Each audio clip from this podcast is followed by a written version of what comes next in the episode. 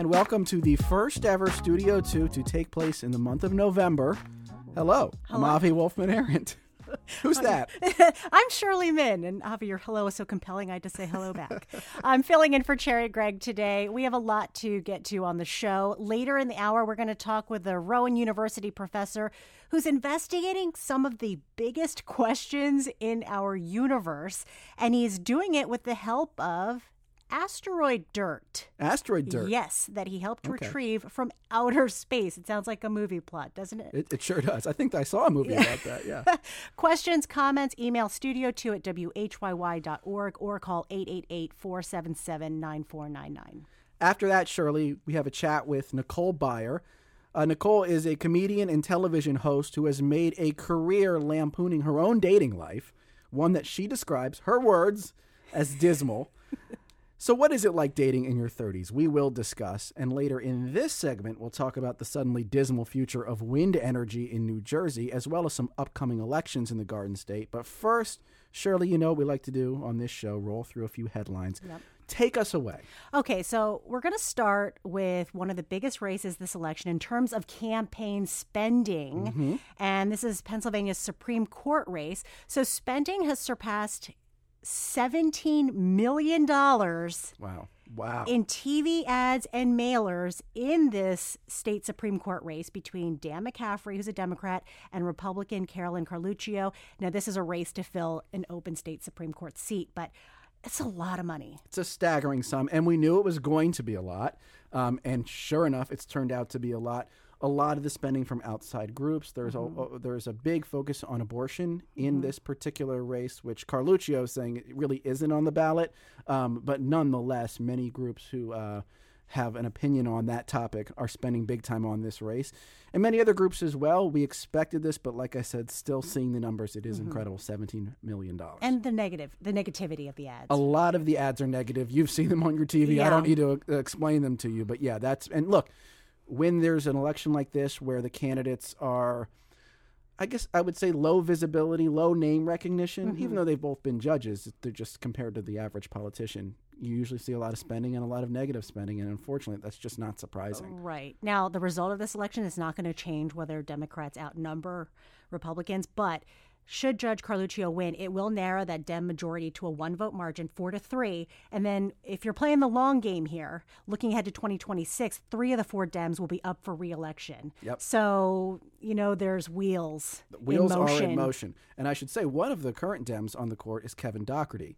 His name comes up in an indictment that we're about to talk about right now because his brother, John Dougherty, known commonly as Johnny Doc, the erstwhile head of IBEW 98, the very powerful electricians union here in Philadelphia, he is going on trial today, yet again. He has already been convicted in a bribery case a couple years ago along with city council member Bobby Heenan. This is a different case. And I should point out, he's not been sentenced in the first case yet, so after this case, depending on how it goes, there's going to be sort of like a super sentencing. But Dougherty headed 98 for a long time, was very influential in city politics. This case basically accuses him of using union funds like a personal piggy bank and using it on his family, including his brother, on himself, on other family members. Groceries. Lots of concert tickets, oddly enough. Yeah. And he says there are explanations for all these charges, or they were mistakes that he paid back.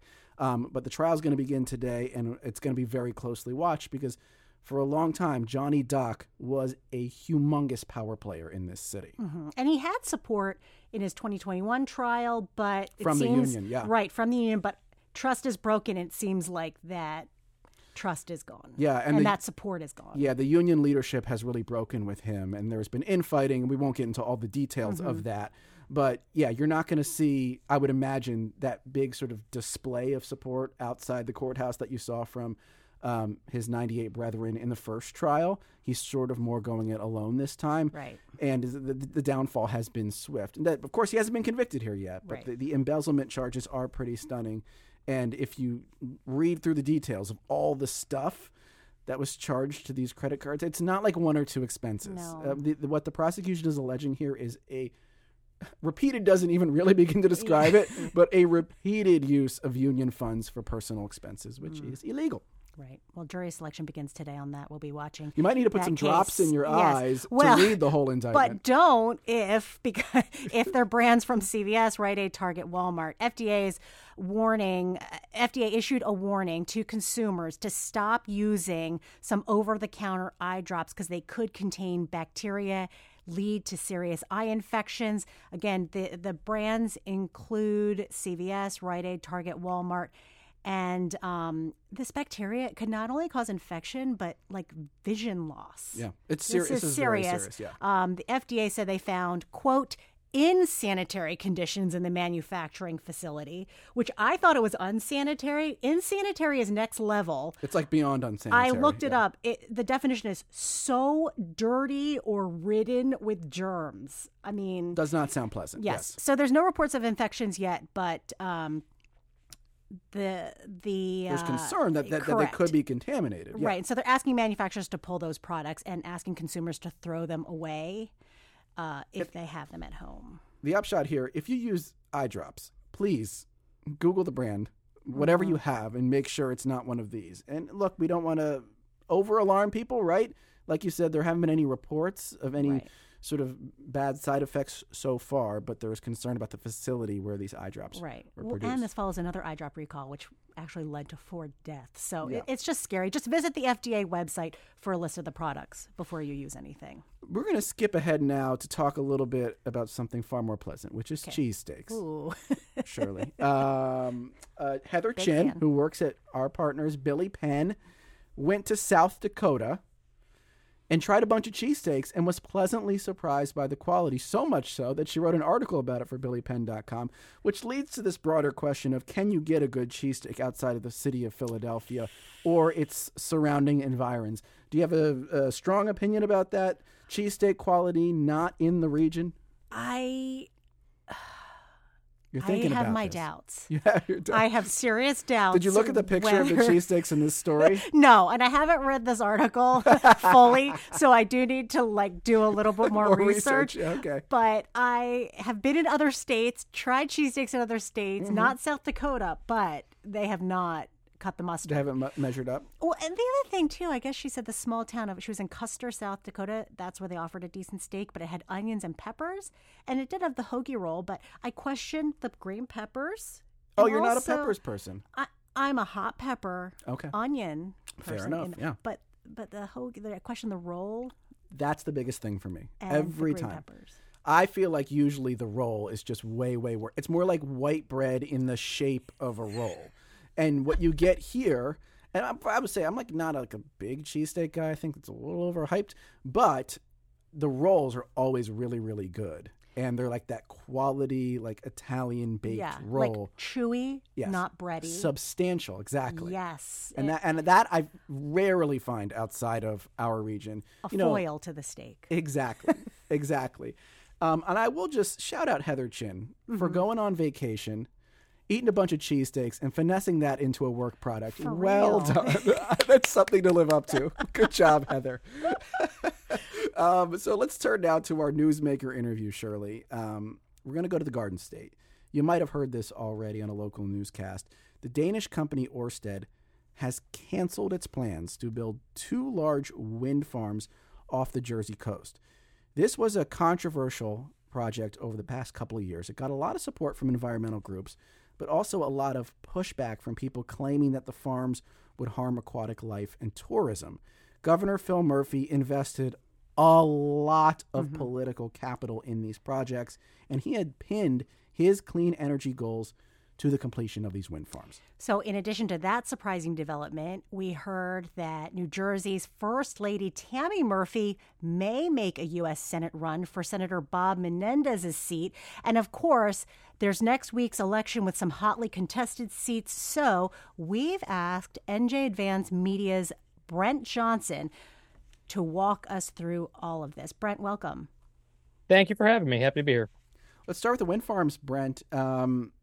What Ørsted, Danish company, they were going to build these 2 huge projects, and then late last night they say, no, we're not going to do it anymore. What's their explanation for the about face? this is an industry that, while is key to what people say would be fighting climate change, there's a lot of cost issues, supply chain, COVID affected this, and that it's really, really pricey industry to be in, and that costs have gotten out of control in recent months and recent years. And that's what they're saying. This is an economical decision, that the cost overruns have been too much. And so, yeah, this was a big surprise. And this is, you hear Governor Murphy talk a lot about wind energy being key to his goals to fight climate change and improve the environment in New Jersey. And, yeah, this kind of imperils it. Well, why not just postpone the project or the build instead of just ditching it altogether? I don't know if they're going to kill the project completely. They may try and seek another vendor to come in and finish it. But this company, Ørsted, at least said that they are not the ones who are financially sound to do so. And how does this affect Governor Phil Murphy politically and New Jersey Democrats broadly? Because they pushed through a lot of tax credits to help get this project off the ground. We saw a statement from the governor last night when this news dropped that was just bubbling with anger. I mean, what did this project mean to him and, again, the party more broadly in New Jersey from a political perspective? Well, for a few things. One, Murphy has a goal to get New Jersey 100% onto clean energy by 2035, and this was really the biggest tentpole of that. And that without this, or at least even if this is just delayed, that really hurts the idea that he might be able to have a wind turbine actually go up before he leaves as governor in the beginning of 2026. This is also a big part of President Biden's clean energy and climate change initiatives. And so this hurts Democrats in the sense that this is a big thing they've been pushing, and now there's a serious issue with it. So, and this is also going to be an issue heading into Tuesday's legislative election. Mm-hmm. So it's a big deal. One more question on this, though. So, you know, Ørsted was given $1 billion in tax credits. Will the taxpayers get any of this back, or is this just lost money now? That's an open question right now. The state leaders say that that Ørsted will not get those tax credits in the end. That was only if the project was built. There's also an escrow account where Ørsted guaranteed the state $100 million if the project didn't happen. Now the thought is maybe the state gets $100 million to them. So these are things that still have to be worked out. But yeah, money is a big issue right now. Well, want to kind of talk about Governor Murphy's wife, Tammy Murphy. She might throw her hat in the ring to run for U.S. Senate. Have you heard anything about this? What's the latest and the likelihood? Yeah, so this has been discussed for many weeks. There have been sources close to the governor who said that she's been approached by many donors and that she's been seriously considering it. And now it looks like it's going to happen, or at least there's the foundation for it to happen. She's going to launch a campaign account to begin raising money and do polling. And the expectation is that sometime this month now, sometime in the next few weeks, that she will launch a campaign. What are her strengths and weaknesses as a candidate, Brent? And what lane do you think she might run in? Because there's already a pretty prominent Democrat, Andy Kim, running for this seat. And by the way, Bob Menendez currently holds it and hasn't said definitively whether or not he will run for re-election. How might she distinguish herself from those two? And what are her bona fides? Her profile is very similar to her husband when he came into office. He was a Goldman Sachs executive who didn't have any elected experience, despite the fact that he was U.S. ambassador to Germany. She was a former Goldman Sachs exec. She has no elected experience, but she's been a very visible first lady. She has her own platforms focused on maternal health and women's reproductive rights. She speaks at a lot of events. She's a major fundraiser. And I guess the lane is he's a progressive, and I'm assuming she will run as a progressive too. The question is, Andy Kim is also running as a progressive, so this could be a lot of progressives going against each other. Yeah. The question is, will Andy Kim already have the momentum, and will the political establishment in New Jersey, which is very powerful, get behind Tammy? And so we have Kim and we have Murphy, and do we have other names floating right now, or is there go ahead. There are two other smaller candidates who have declared: Kyle J.C. and Lawrence Ham. They're also in the race, and there's also other congressmen who could jump in. Former Congressman Tom Balanowski has been mentioned. This could be a very busy and heated primary, but it looks like right now Andy Kim and Tammy Murphy are the two candidates to watch, if not Bob Menendez. All this is happening as people are wondering, okay, is the New Jersey legislature going to flip from Democratic control to Republican control? And do you think that we're at a turning point here in New Jersey, Brent? I don't know yet. Tuesday we'll say a lot of that, but obviously in recent years, 2 years ago, Republicans flipped 7 seats in the legislature. For context, the legislature has been all Democratic since 2002. So it's been 20 years of Democratic rule in the legislature, and we obviously have a Democratic governor. Republicans 2 years ago flipped 7 seats and got closer. They would still need to win every major contested election and possibly a few others that aren't contested, and it would be a surprise to do this. But at the very least, they could cut the numbers even closer heading into a gubernatorial election two years from now. But there does seem to be some wind behind their sails, no pun intended, by the way. The GOP, like you said, is making gains, and there seems like the possibility of further gains. What seems to be propelling them statewide right now, and what do you expect them to continue hitting on in the future? Well, Republicans have really been on the offensive all summer, and Democrats have been on the defensive. The big thing for Republicans has been the broad term of parental rights, which isn't really strongly defined, but they're saying that Murphy has filed lawsuits to stop districts in Monmouth County from letting parents know when their children are transgender and seeking transgender accommodations. Murphy and supporters say that's to protect LGBTQ youth from being outed. And Republicans keep saying, no, this is another example of parents don't have control under Republicans and need to have more say in their children's education, which is a very broad topic. But that's the thing that's really driving a lot of these races, and you hear a lot. Then offshore wind is also a big issue, crime, and then affordability, which New Jersey has the highest property taxes in the nation. That's something Democrats have been focused on, saying, hey, we've addressed this in recent years. And also abortion. Democrats are saying that abortion's still on the ballot, even though it's settled in the state in the sense that it's legal. But they're saying Republicans could start curbing those rights you have. Like, what's the mood like right now in the state house? You know, do you find that Democrats are worried? I mean, is it palpable? Yeah, there's a palpable sense that this is a key election, that they're not sure what's going to happen. Republicans feel emboldened.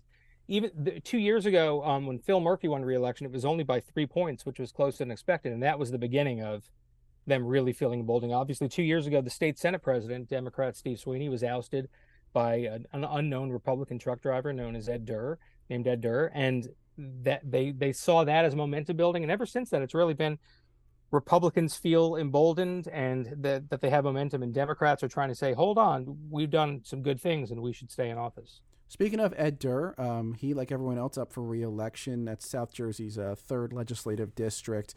I know a lot of folks were watching that race. He's being challenged by John Burzichelli.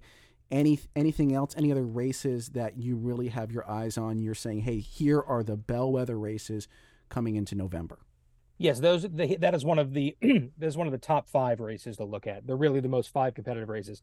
Durr is trying to hold on to the seat, and John Burzichelli, who is the former assemblyman in that district who lost it 2 years ago, is trying to come back and take back the seat. That's a close one. Ed Durr has been under fire for comments he's made about abortion. In a Facebook post before he was in office, he wrote that women should keep their legs closed, and that's one way to prevent abortion. And Democrats have really hammered him on that. He's saying that it's an old comment and that he's done a lot for the people of New Jersey, for the people of his district. And then next door, the 4th district is another close race for open seats in the Assembly and Senate. That's a toss-up. It's been Democratic for 20 years, but the Republicans see that as a pickup. Then the other big race is in the 11th district at the Jersey Shore in Monmouth County, where sitting Senator Vin Gopal is the last Democrat lawmaker along the Jersey Shore, and he's trying to hold on to his seat against Republican Steve Denestrian, who's never held elected office before but has really been on the offensive in that race. Do you think these races will have an impact on voter turnout? Yeah, I mean, that's the big question. This is considered to be a low turnout election. The legislature's topping the ballot. That usually doesn't draw a lot of people out without a governor or presidential race, you know, to inspire them. But yeah, I mean, the turnout the last time the legislature topped the ticket was about 27%. So you're not going to see a big part of the electorate. So that's why you see such hot button topics, because they're trying to motivate their base to come out. That is Brent Johnson. He covers politics for NJ Advanced Media and was kind enough to join us during a very busy time for him. Brent, thanks so much for hopping on Studio 2. My pleasure. Thank you.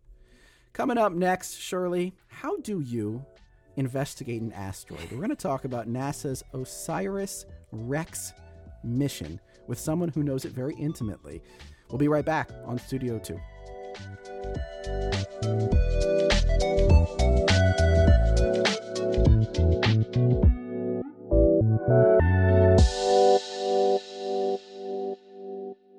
Supporting WHYY, Penn Medicine, helping to find new cures for cancer. With life-saving clinical trials and advanced surgical techniques, Penn Medicine is offering more hope for patients everywhere. Learn more at pennmedicine.org/cancer. Penn Medicine, what's next? Fly me to the moon. Let me play among the stars.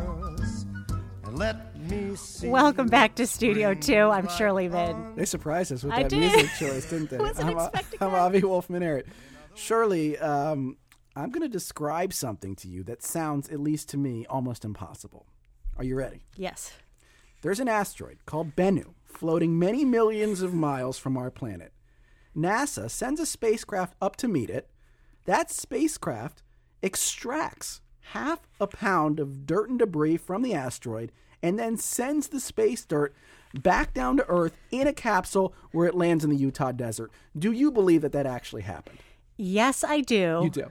But only because of our next guest who's sitting across from me, who helped make this happen.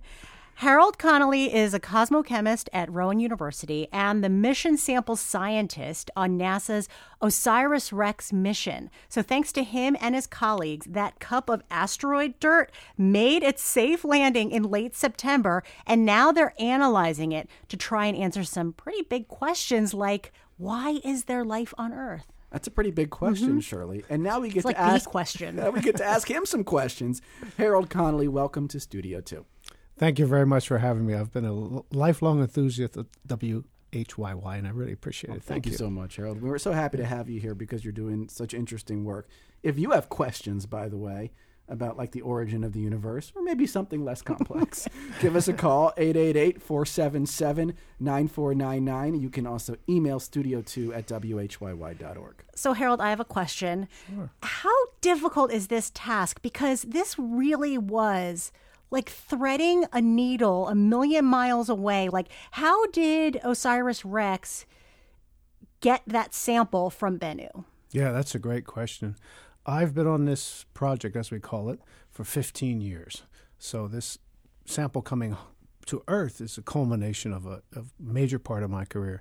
And it takes a huge team of people, engineers, scientists, planners, regular folks who contributed in many different ways to the concepts and also to the building of the spacecraft, to the flying of the spacecraft, to the actual collection of the sample, and to getting it home and now analyzing the sample for the next 2 years to bring out and tease out the clues that Bennu holds to the origins of our solar system. But the spacecraft, it rendezvoused with Bennu, and it pulled these samples. Like, describe the process of how that worked. Yeah, great question. So it not only rendezvoused with the asteroid, but it orbited the asteroid, right? And multiple times.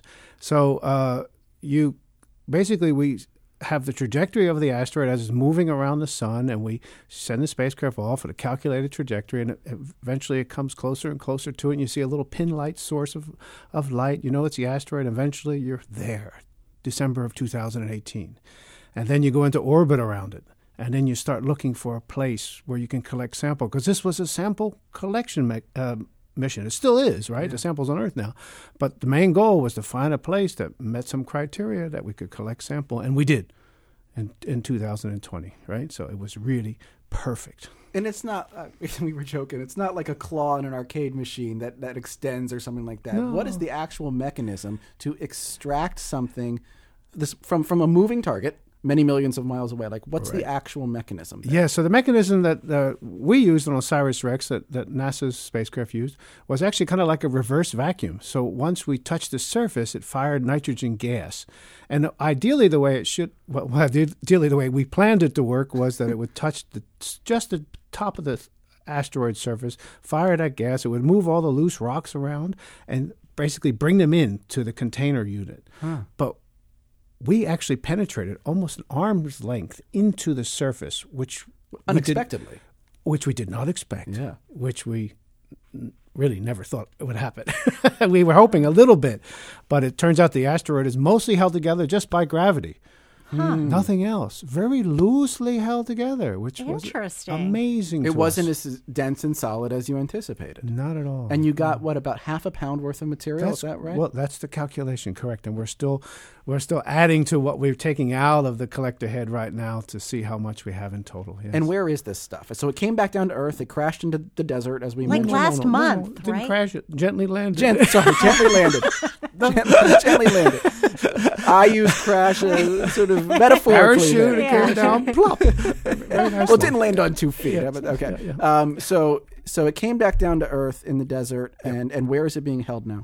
So it flew from Utah Test and Training Range, where it gently landed on a C-17 to Ellington Air Base outside of Johnson Space Center, and now is in the Johnson Space Center Curation Facility in Building 31 of Johnson Space Center, where the team, curators, myself, many other folks have been processing the sample since it was delivered there on the 25th of September of this year. And right now, as I'm talking to you, curators are processing that sample right now in the OSIRIS-REx Curation Facility in the special glove box we had designed for it. That's incredible. So the OSIRIS-REx, is it being operated by somebody, or is this just all pre-programmed, like it was going to meet the asteroid and then extract the sample? Oh, great question. So, just space missions, in the case of flying, they are programmed out by navigators, and of course, in today's world, computers and stuff,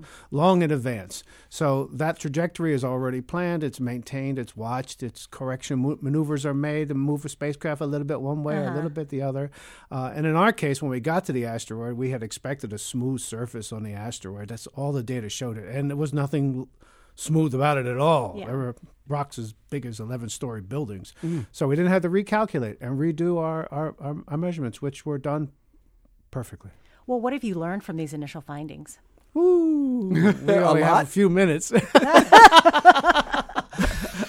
the meaning of life, Harold? Give us the top line takeaway. The greatest scientific and philosophical religious question in all of humanity. Right.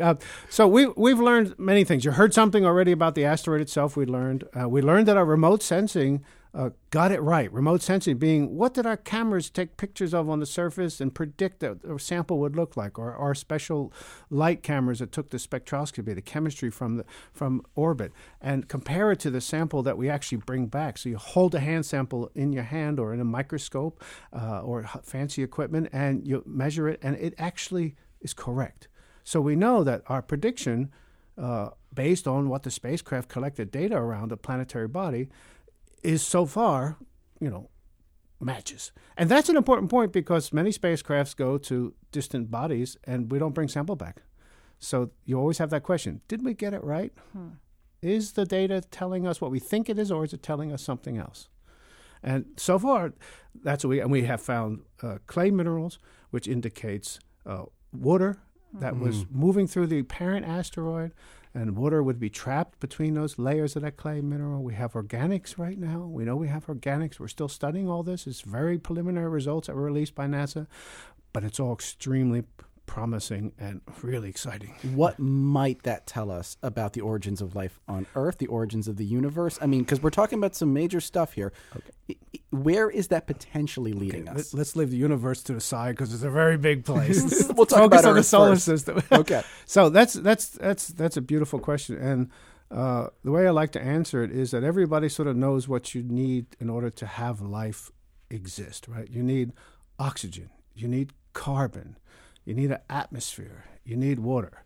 All those things also require one other kind of thing that we call a planet, which often gets forgotten in the equation because we're looking from how do you get to prebiotic compounds that the meteorites, and now we know Bennu, and also asteroid Ryugu from the Japanese mission that I was part of also brought back sample. We know that these little stones contain those prebiotic compounds. How do you get from that to life, right? That's the big question. So we now know we have the process of being able to bring material from outer space to the surface of the Earth that could deliver those initial compounds needed to form life. But you need a planet. And we're studying how to make planets, and that's what we do too. And you can find clues to that in just this small, I mean, I don't want to trivialize it because it's a lot of material. Correct. But in sort of in the relative terms when you talk about a mission like this, but in what we might consider a sort of small amount of material, you can actually find clues to those questions? Yep, absolutely. How? I mean, it sort of blows my mind. We analyzed them. So to me, as a sample analyst, somebody who works on extraterrestrial material, a centimeter-sized particle to me is like a boulder, right? There's so much you can do with analyzing the minerals, the constituents that are in that little rock, right? And that allows you to open up a whole world. What does it look like? How does the minerals arrange themselves? What is the chemistry? What are the isotopes or the other signatures that allow you to place into context the when did this rock form? How did it form? Why did it form? Where did it form? Geology is very simple and it asks very simple questions. And by telling the story that the rock has trapped, in this case, 4.567 billion years, pristine, right? It's only come to Earth that right now in our sample return capsule. And rocks that come from space that land on Earth start to alter almost immediately, if not immediately. So we now have this wonderful pristine sample that we're getting exciting results at. Yeah. So like something you can learn about this sample, you may be able to get answers to, okay, maybe this little rock is the starting rock of how planet Earth created itself. Correct. It's part of the building blocks. I am speechless right now. I am speechless. And you said it's going to be a couple of years of analysis, most likely? Well, it's several generations of analysis because that's what NASA's committed to, right? So 70% of the samples are archived for future generations. But the immediate OSIRIS-REx team has 2 years of intense analysis where we'll be working, testing hypotheses that we developed, analyzing the sample, et cetera. So the first 2 years of intense analysis, but that's not all of the analysis. No, it will go on into the future. Catalog will go out to the community in less than 6 months. Other scientists will be requesting sample or not part of the OSIRIS-REx team, and it will keep people busy and people employed for a long time. Why was the asteroid Bennu? It's a job creator. I like that. Why was this particular asteroid Bennu chosen? Yeah, great question. Several reasons, some very practical. How much fuel are we going to need? How expensive would that be to design the spacecraft, the fuel to get there? Scientifically, it was a carbonaceous asteroid that was Earth-crossing and potentially hazardous to the planet, meaning it might impact. So we wanted to understand that kind of asteroid and material because it hadn't been done before either. Well, except our Japanese colleagues did it slightly before us. Sorry, go ahead. Yeah. But you did bring up, and I can't let this slide, the potential impact. So this is close, and there is a possibility that it could, impact Earth. Yep. What do we know about the future path of this asteroid and its likelihood of causing any problems for us? It's very, very small, like 0.037% in 22nd century that it might impact the Earth. But the issue is with these calculations that you hear on the news all the time about this asteroid, maybe potentially, we don't know their composition. So we have to guess in the equation to predict their movement. Now we have a third data point actually on asteroids to be able to do that. 2 from Japan and 1 from U.S. So you'll know more about its future path because you know what it's made of. Correct. Interesting. Now you mentioned Japan successfully retrieved samples from an asteroid. Absolutely. Not the same one. No, a different one. 2 different ones actually. Yeah. What were their findings? So the Hayabusa 2 mission, which I'm a member of, which brought back a sample from a carbonaceous asteroid known as Ryugu, found similar kinds of things that we're finding now. It's early in our analysis to compare too much, but also clay minerals, minerals that would bring water to Earth, etc. And I was living there in summer of 2021. Think about that. I was one of 250,000 people that got a visa to Japan that year because of the pandemic. Right. Wow. Yeah, and it was amazing, but at the same time, quite challenging. Yeah. And we should mention spacecraft still out there is going to do more work. I wish we had more time to talk about that. I know, this is so fascinating. Out of time. It's so fun. Thank you. Harold Connolly, Jr., thank you so much for joining us. Thank you for all your kindness. Appreciate it. Be well. Harold Connolly is the founding chair and a professor in the Department of Geology at Rowan University and the mission sample scientist on NASA's OSIRIS-REx mission. Coming up next, we're taking it earthbound, a conversation with comedian and TV personality extraordinaire Nicole Byer. Keep it here on Studio 2.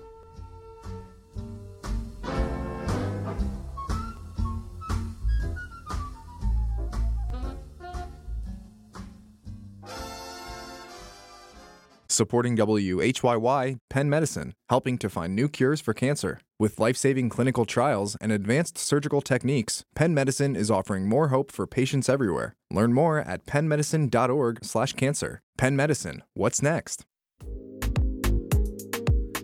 Welcome back, Earthlings, to Studio 2. I'm Avi Wolfman-Arent. I was going to say, I'm Shirley Min. It's Bennu. And the upcoming holidays, they can be a tough time for single folks. It can be a little awkward to be partnerless at parties or field questions about your dating life. There are a lot of apps out there, Shirley, Tinder. Oh, my gosh. Bumble. But it's not necessarily easier to date online than it is to meet people in person. Nicole Byer, who you are a big fan of. Yeah, I love her. Nicole Byer is a very funny person who hosts a very successful podcast about her own quest to find love. Why won't you date me? Why won't you date me? Why won't you date me? Please tell me why. Now I just interview a lot of comedians and actors and just people I like, and I'm on a quest to figure out why I'm still single. What is love about? I've done the show for 5 years, and truly, I don't know why I'm single, other than I guess I'm a little too loud for men. But she's not too loud for us, Shirley. She's currently on a comedy tour, stopping at Parks Casino next week. And Cherry and I had the pleasure of talking with her just a couple days ago.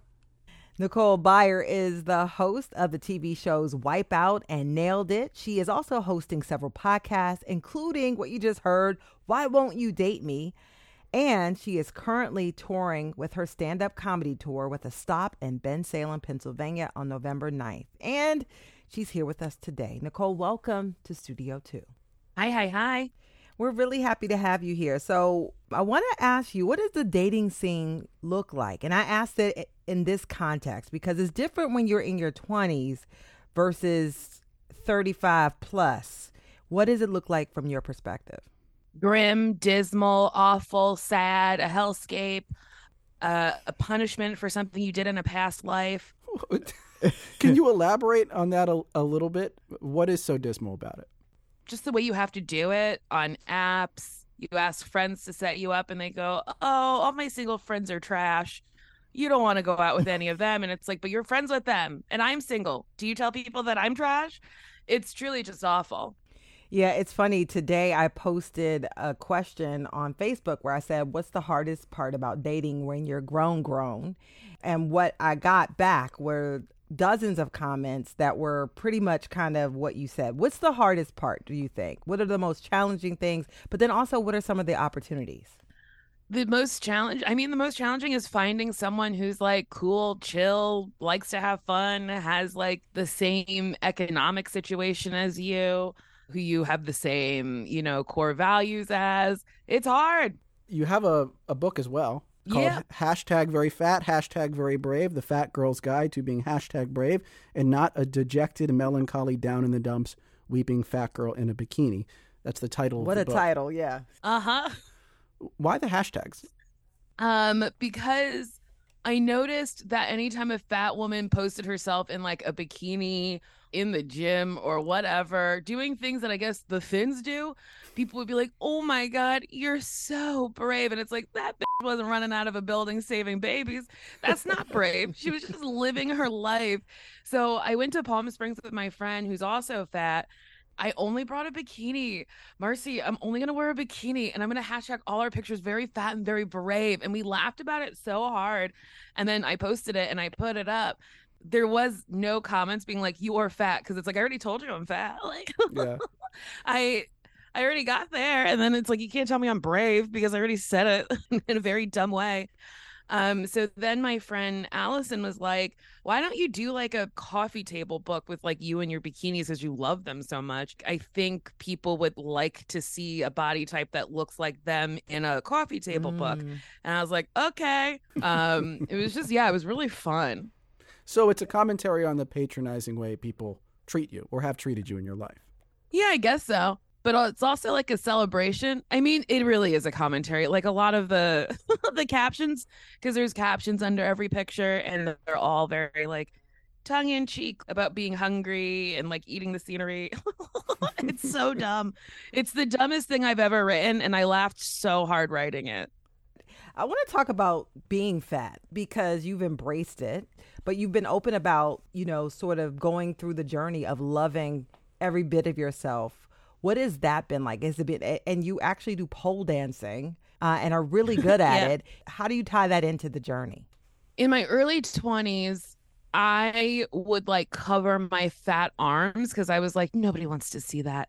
But I'd be wearing like a cap sleeve. A cap sleeve's not even a full short sleeve. So I was like, what are you doing? What are you hiding? What are you actually doing? It's just an arm. If someone doesn't want to see your fat arm, they don't have to look at your fat arm, but like you can show it. I actually like the way I look. I like that I'm a little rounder. I like a little bit of a curve. I like that my face is round like a cherub. I just kind of looked in the mirror one day and was like, well, what do I like? Like, you can't hate it all. Mm. I don't like exercise. I don't like running, stamina-based things. It's not fun to me. And then I started doing pole dancing, and what these girls do in the club is so impressive to me. The upper body strength, the core strength they have, the thighs that can hold their whole bodies up upside down. It's wild. I'm not great at it, but like, I have fun. It tricks you into a workout. Like, you're all sweaty by the end, but you feel accomplished because you learned this like new thing. Yeah, I really like it. It brings me a lot of joy. I wanted to ask you about your laugh. I feel like you use it to great comedic effect. Mm. And I've always admired comedians that have found a way to make the rhythm and sound of their laugh trigger laughter in other people. Is that something you honed, or is that just totally natural? It's how you laugh, and it comes out when it comes out. It's just how I laugh, and it comes out when it comes out. Because I've had people be like, you laugh at yourself a lot when you do stand up. And I'm like, yes, because I wrote that joke and I thought it was really funny when I wrote it. And I tend to, I don't really change my set too much. But if I don't find something funny anymore and it doesn't bring me joy to tell other people, I'll just take it out of my set. Yeah, I really love to giggle. What a dumb thing to say. But I do. I love laughing. I love having a nice time.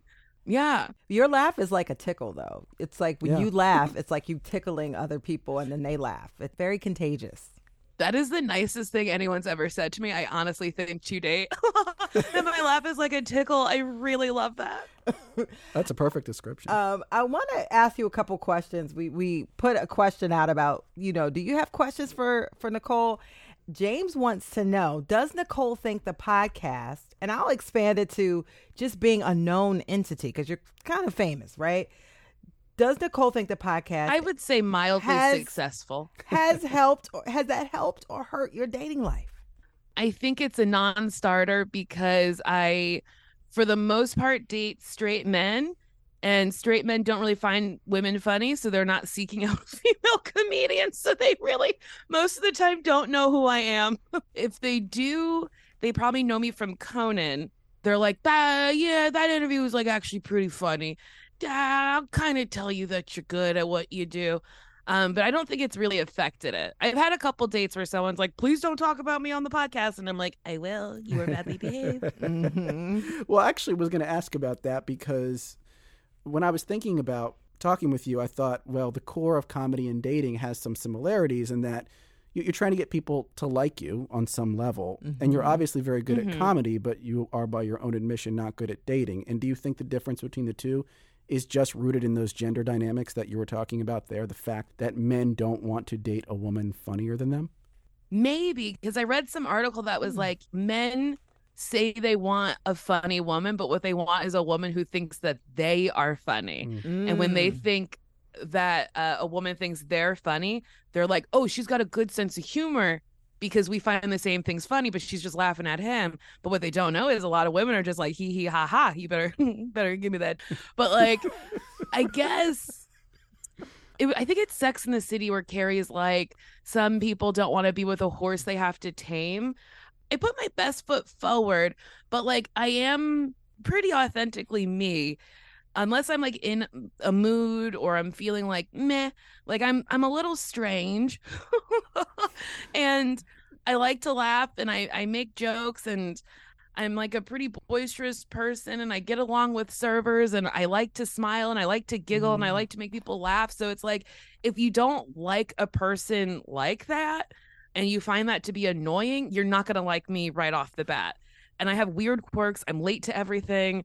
I'm just like kind of, I don't know, a messy lady. And if you're like a person who's looking for like a proper lady who's like quiet or whatever, or like you can mold into something, like that's not me. I just need somebody who is, I don't know, like they know who they are, they know what they want, and they're okay with I don't know, a messy lady. I don't know. What was your question? Well, did I even answer it? You did, but I actually, it triggered another question, which is you clearly want to have a long-term relationship with someone, but you also want to be this person that you just described. Did you ever consider compromising who you are to try to make this work? And I guess reveal that messy lady over time? Or is that just a total non-starter for you? Let him fall in love first, Nicole. That's a serious question. Like, I'm serious. I feel like if I hide who I am and I'm slowly like, I'm crazy, then it's like I've misled this person. Am I trying to trap them? Well, what people pretend a lot when they date. I mean, we meet the representative a lot of times. Well, yeah, I think people, not that they misrepresent who they are, but that they do temper who they are when they're trying to make that initial connection with someone. And it sounds like you straight up don't do that, as if that would be like a betrayal of yourself or something. Okay. To seem quieter than I am or not as fun as I am. I think I'm really fun. But like, I think it would be work. I would have to act, but my job is acting and my job is performing. So when I'm just me, I kind of just, I want to just be me and be whatever mood I'm in. Sure, I think it's heightened because I'm like, oh, I'm meeting someone for the first time and I'm excited and I'm like, I hope they think I'm fun. It's the same thing with like performing. I don't want to ever present myself as something other than me.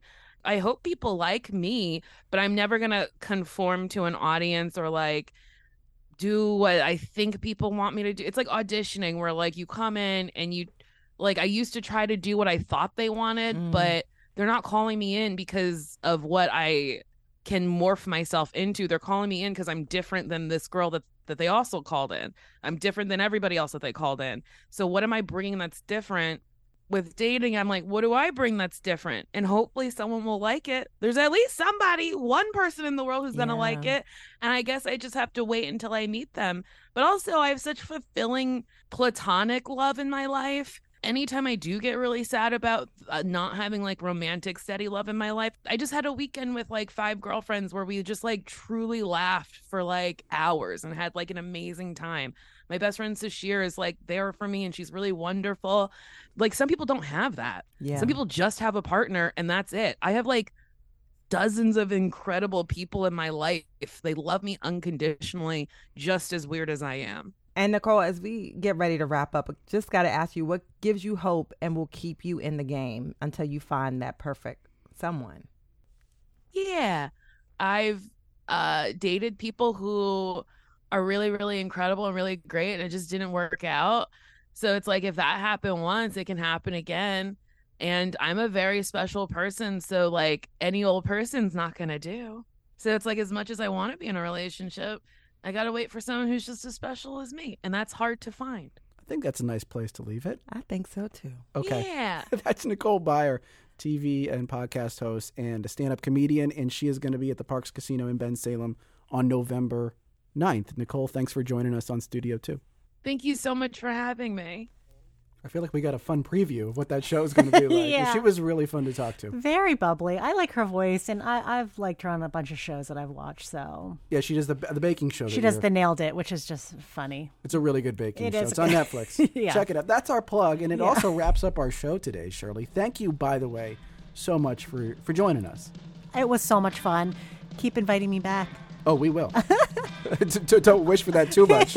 Be careful. Our producers are Debbie Builder, Paige Marie Bessler, and Andreas Copes.